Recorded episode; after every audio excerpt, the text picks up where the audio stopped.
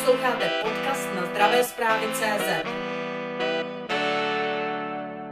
Byl nově ustanovený sněmovní zdravotnický výbor. Jak hodnotíte jeho složení a jak hodnotíte spolupráci stávající se sněmovním zdravotnickým výborem a jakou čekáte budoucí spolupráci? Tak sněmovní zdravotnický výbor byl ustanoven podle parity politických stran. To je takové, nechci říct nepsaný zákon, ale vždycky podle počtu hlasů, které jednotlivé strany mají, tak se snaží to složení těch výborů být k tomu nějakým způsobem paritní. Čele stanul pan docent Svoboda, což je člen eh, koalice spolu spolu, jinak tedy člen ODS, tak stejně jako já a my už jsme se dopředu domluvili, že musíme zlepšit spolupráci těchto dvou výborů, hlavně co se týče termínu scházení výboru, aby při nejmenším předseda výboru a případně další se mohli účastnit vice versa eh, v Senátu poslanci nebo naopak my senátoři eh, v poslaneckém výboru, protože si myslím, že je to velmi důležité ta spolupráce, kdy se připravují nové zákony, abychom vše včas vydiskutovali a nebylo to tak, jak minulé minulém volebním období, eh, kdy názor poslaneckého zdravotního výboru byl dost často jiný než senátního. Pak jsme dělali další pozměňovací návrhy, vraceli jsme si zákony, prodlužovala se doba schvalování, což má samozřejmě negativní dopad pak na reálních běh zdravotnictví. Takže určitě se to musí zlepšit.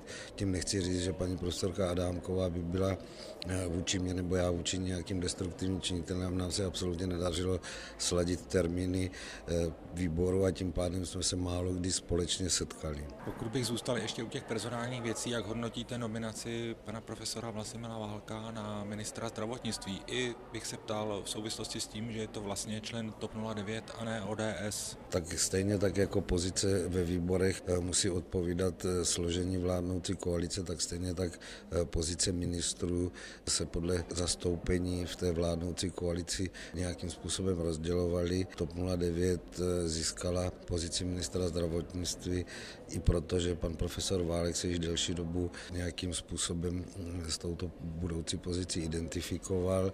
Já to hodnotím velmi kladně kladně, eh, možná i z toho důvodu, že pan profesor Válek byl 14 let můj podřízený ve fakultní nemocnici Brno, takže znám jeho eh, jak osobní, tak odborné kvality. Máte za to, že zvládne současnou krizi, zase stupňující se krizi COVID-19? Tak já si myslím, že ano, ale samozřejmě ta krize sama o sobě má takové parametry, že jak vidíme, se to málo kterému státu daří dobře zvládat. Je to a on to někdo řekl a byl za to kritizován biologický jev, prostě eh, je to pandemie celosvětová, eh, kterou jsme v takové míře neočekávali. Eh, všichni se na to učili nějakým způsobem reagovat a já si myslím, že po těch téměř už dvouletých zkušenostech pan profesor Válek má dostatek informací k tomu, aby celou tu krizi pokud možno řídil, ona se řídit nedá, ale e, řešil tak, aby ty dopady na e, Českou republiku, hlavně na její občany, byly co nejmenší.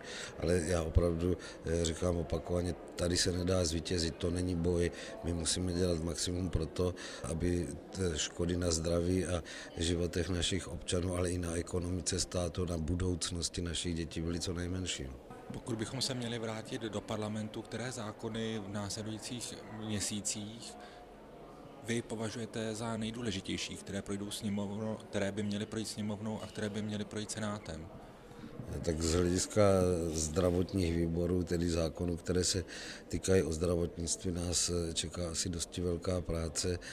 Bytí teďka základní zákony proběhly novelizaci, tak já si myslím, že zákon o všeobecném zdravotním pojištění, zákon o zdravotních službách, ale i zákon o specifických zdravotních službách eh, potřebuje, nechci říct novelizovat, ale skutečně eh, celý udělat znovu, eh, aby odpovídal době. A vy víte, že třeba zákon o veřejném zdravotním pojištění prošel více jak stovkou novel a že skutečně už je těžké se v něm vyznat a už není dobrým nástrojem eh, pro organizaci a řízení zdravotnictví. To mě trochu překvapujete, protože zrovna tento zákon prošel jaksi nejkomplexnější novelizací, myslím, že to byla snad 90. a vy přicházíte s tím, že by se měl buď napsat nový nebo znovu novelizován, tedy jestli byste mohl být trošičku konkrétnější v této věci. Ne znovu novelizován, ale opravdu by měl být eh, znovu samozřejmě na podobných principech vytvořen už i proto, eh, že chceme zavést eh, nějakou formu spoluúčasti pacientů. Jinými slovy chceme, protože to nezbytná ekonomická nutnost, zvětšit podíl soukromých peněz v zdravotním systému, takže to potřebuje opravdu zásadní změnu toho zákona a to nemyslím co do rozsahu, ale co do principu, eh, které by měly být zavedeny. Vy ve svém prohlášení pětikolace uvedla právě spolučast pacientů. Máte vy osobně nějakou konkrétní představu, jak by ta spolučast měla vypadat? Eh, tak samozřejmě eh, nechci tady popisovat jednotlivé konkrétní kroky, ale eh, my jsme, eh, jak do vlastně předvolebního programu a teďka i ve vládním prohlášení je a bude ta položka, která se jmenuje doplňkové zdravotní pojištění na zdravotně pojistné plány pojišťoven. Bude to věc, která je dobrovolná. Inspirovali jsme se v nizozemském modelu, kde v dnešní době, eh, a tam ta, já nemám rád slovo reforma, ale tam ta změna trvala asi 12-15 let a dneska v Nizozemí, a to je zajímavé, tato dobrovolná část, eh, kterou občané platí tím, že si vybírají různé nabídky zdravotních pojišťoven, tvoří 52% celkového objemu peněz systému, takže dokonce v Nizozemí tu povinnou položku zdravotního pojištění nebo odvodu, eh, který dneska máme, daně eh, dokonce snížili. Pokud byste měl veřejnosti jednoduše vysvětlit, v čem bude spočívat výhoda tohoto nového systému a jejich spoluúčasti, jak byste to udělal? Hlavně na začátku musíme vysvětlit, že nechceme občanům takzvaně sahat do kapes a vybírat od nich eh, více peněz na základě povinnosti daňové, ale že chceme nabídnout eh, možnosti, jak by si vybrali z těch pojistných plánů pojišťoven, které budou obsahovat, eh, kromě té definice té péče, která je nároková, eh, tak různá možná, nechci říct připojištění, ale vybraní se plánu, který je třeba dražší než ten druhý, tím, že nabídne tomu člověku, potenciálnímu pacientovi naprosto jasně daný průchodím zdravotním systémem s tím, a to je základní premisa tohoto systému, že ošetřující lékař vybírá optimální léčbu pro každého jednoho toho pacienta. To znamená, není to tak, jak dříve se tady používaly třeba slova standard a nadstandard a všichni si představovali, že když si platí nadstandard, tak dostane třeba nějakou lepší oční čočku nebo kloubní protézu a tak dále, ale lékař určí, co pro toho pacienta eh, pro jeho zdravotní stav, konkrétní diagnozu, je to nejlepší řešení. Pokud bych se měl vrátit do Senátu, tak ústavní soud by měl v nejbližších týdnech nebo měsících rozhodnout o stížnosti senátorů na úhradovou vyhlášku. Jak podle vás rozhodne a co to přinese v praxi jeho rozhodnutí, pokud se vysloví proti formě úhradové vyhlášky? Tak eh, ta tehdejší stížnost, to byla skupina senátorů, eh, vypracovával to hlavně pan doktor Dostal, kterého dneska všichni již znají eh, a eh, ona obsahuje ta ústavní stížnost řadu položek. Ona nejenom, že spochybňuje úhradovou vyhlášku, ale ona vůbec spochybňuje třeba eh, specializovaná centra, taková ta, jak známe, komplexní onkologická centra, komplexní kardiovaskulární, ne centra jako taková, ale způsob a parametry jejich vzniku a jinými slovy, pokud jsem to dobře prostudoval, jako jsem to četl vícekrát, tak tam je teorie, že by vlastně tu vysoce specializovanou péči mohl poskytovat kde kdo, kdekoliv, což je podle mého názoru naprosto zcela špatně. Úhradová vyhláška je specifická eh, věc pro český zdravotní systém. Je pravdou, že v Evropě nic podobného nikde nemají, protože všechno tam stojí na e, diskuzi, na jednání mezi e, pláci, tedy zdravotními pojišťovnami na straně jedné a na straně druhé mezi poskytovateli a zároveň čím dál větší roli tam hrají pacienti a pacientské organizace, což je bohudík trend i v České republice. Jaký bude nález ústavního soudu, já si to nedovolím předjímat, takže těžko na to teďka reagovat.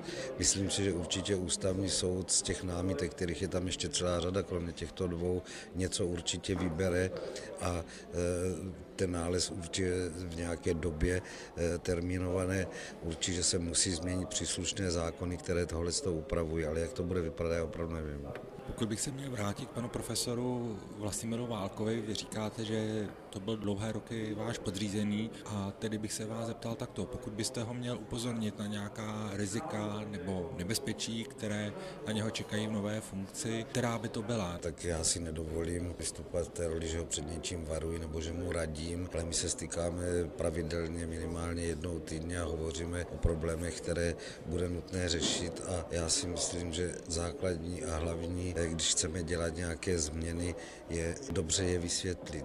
Opravdu špičková komunikace eh, vůči eh, všem ve zdravotním systému, to znamená vůči všem občanům v České republice, že když něco chceme dělat, tak nejprve to musíme vysvětlit, proč to děláme, jaké to má dopady na ně osobně, na celý systém, že všechny změny, které budeme dělat, budou sociálně akceptovatelné. Není to o tom, že najednou přijde pravicová vláda a bude zvyšovat zátěž spoluobčanů tím, že budou platit za zdravotní péči více peněz. Musí to být v radě proporcionalit. Tím, že my se spolu bavíme opravdu na pravidelné bázi, eh, tak možná ho nechtěně nějak ovlivňují v jeho budoucích rozhodnutích, až by byla jedna jediná věc, kromě té komunikace, která je naprosto zásadní, eh, tak si nemyslím, že, že by nevěděl o všech problémech systému.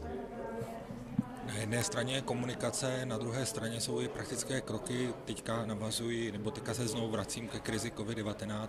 Co je podle vás nutné udělat z těch opatření nyní, tak aby jsme se dostali z té situace, v které jsme. Tak my jsme se do této situace dostali proto, že řada věcí, které jsme navrhovali té minulé vládě, prostě nebyla realizována, že jsme, a já nechci říkat a priori kritizovat minulou vládu, protože ta situace byla objektivně složitá, mnoho jsme o té emoci zvláště na začátku nevěděli, takže teďka jako zpětně radit, co mělo být jinak, už se mně zdá nekorektní, nicméně to letní období, kdy vlastně epidemie prakticky se neprojevovala, on ten virus tady běhal bezpříznakově eh, mezi námi a chystal chystal se na nový útok podzimní, eh, tak jsme měli mít skutečně nachystané eh, věci, které teďka se dohánějí. Měli jsme mít předchystané očkovací kapacity. Eh, už tehdy se vědělo, že pravděpodobně bude potřeba třetí dávka. Ještě se nevědělo, že se bude zkracovat to období mezi druhou a třetí dávkou. Vidíte dnes, že očkovací kapacity prostě nachystané nejsou a tím nemyslím ta velká očkovací centra, tím myslím celý systém a já jsem zrovna minulý minulý týden, že jsem požádal dánského velvyslance, aby mi eh, řekl nebo dal návod, jak se Dánsku podařilo dosáhnout tak vysokánské proočkovanosti. Ono to bylo strašně jednoduché. Oni hned na začátku si vytkli cíl, vláda Eh, informovala občany, že očkování v tuto chvilku je jediná cesta, jak tu epidemii eh, zastavit nebo přibrzdit tak, aby měla minimální dopady, protože doteď nemáme pořád žádné 100% léky, které by nemoc vyléčili.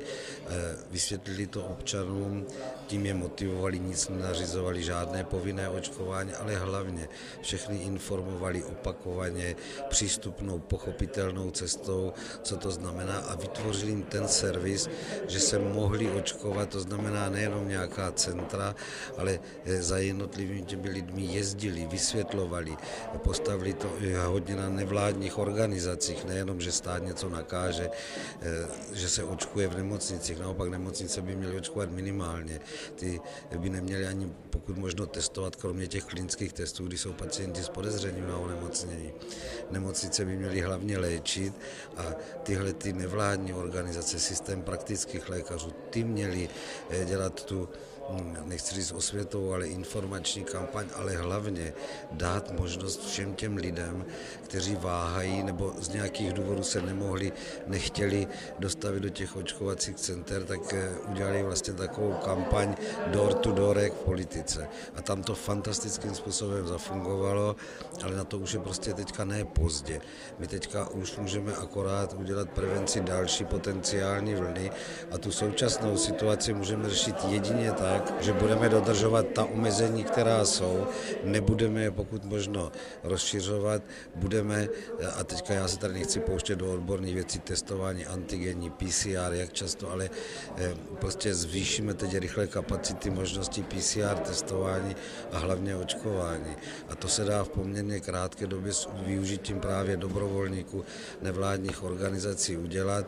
Co se týče testovacích kapacit, tam je trošičku problém, protože dneska už téměř není možno koupit nové laboratorní přístroje. To je to, co se mělo udělat před půl, tři čtvrtě rokem a neudělalo se, když ještě jich bylo relativně dost. Teďka už na roka půl celá produkce je prostě zabukovaná a nedá se prakticky koupit.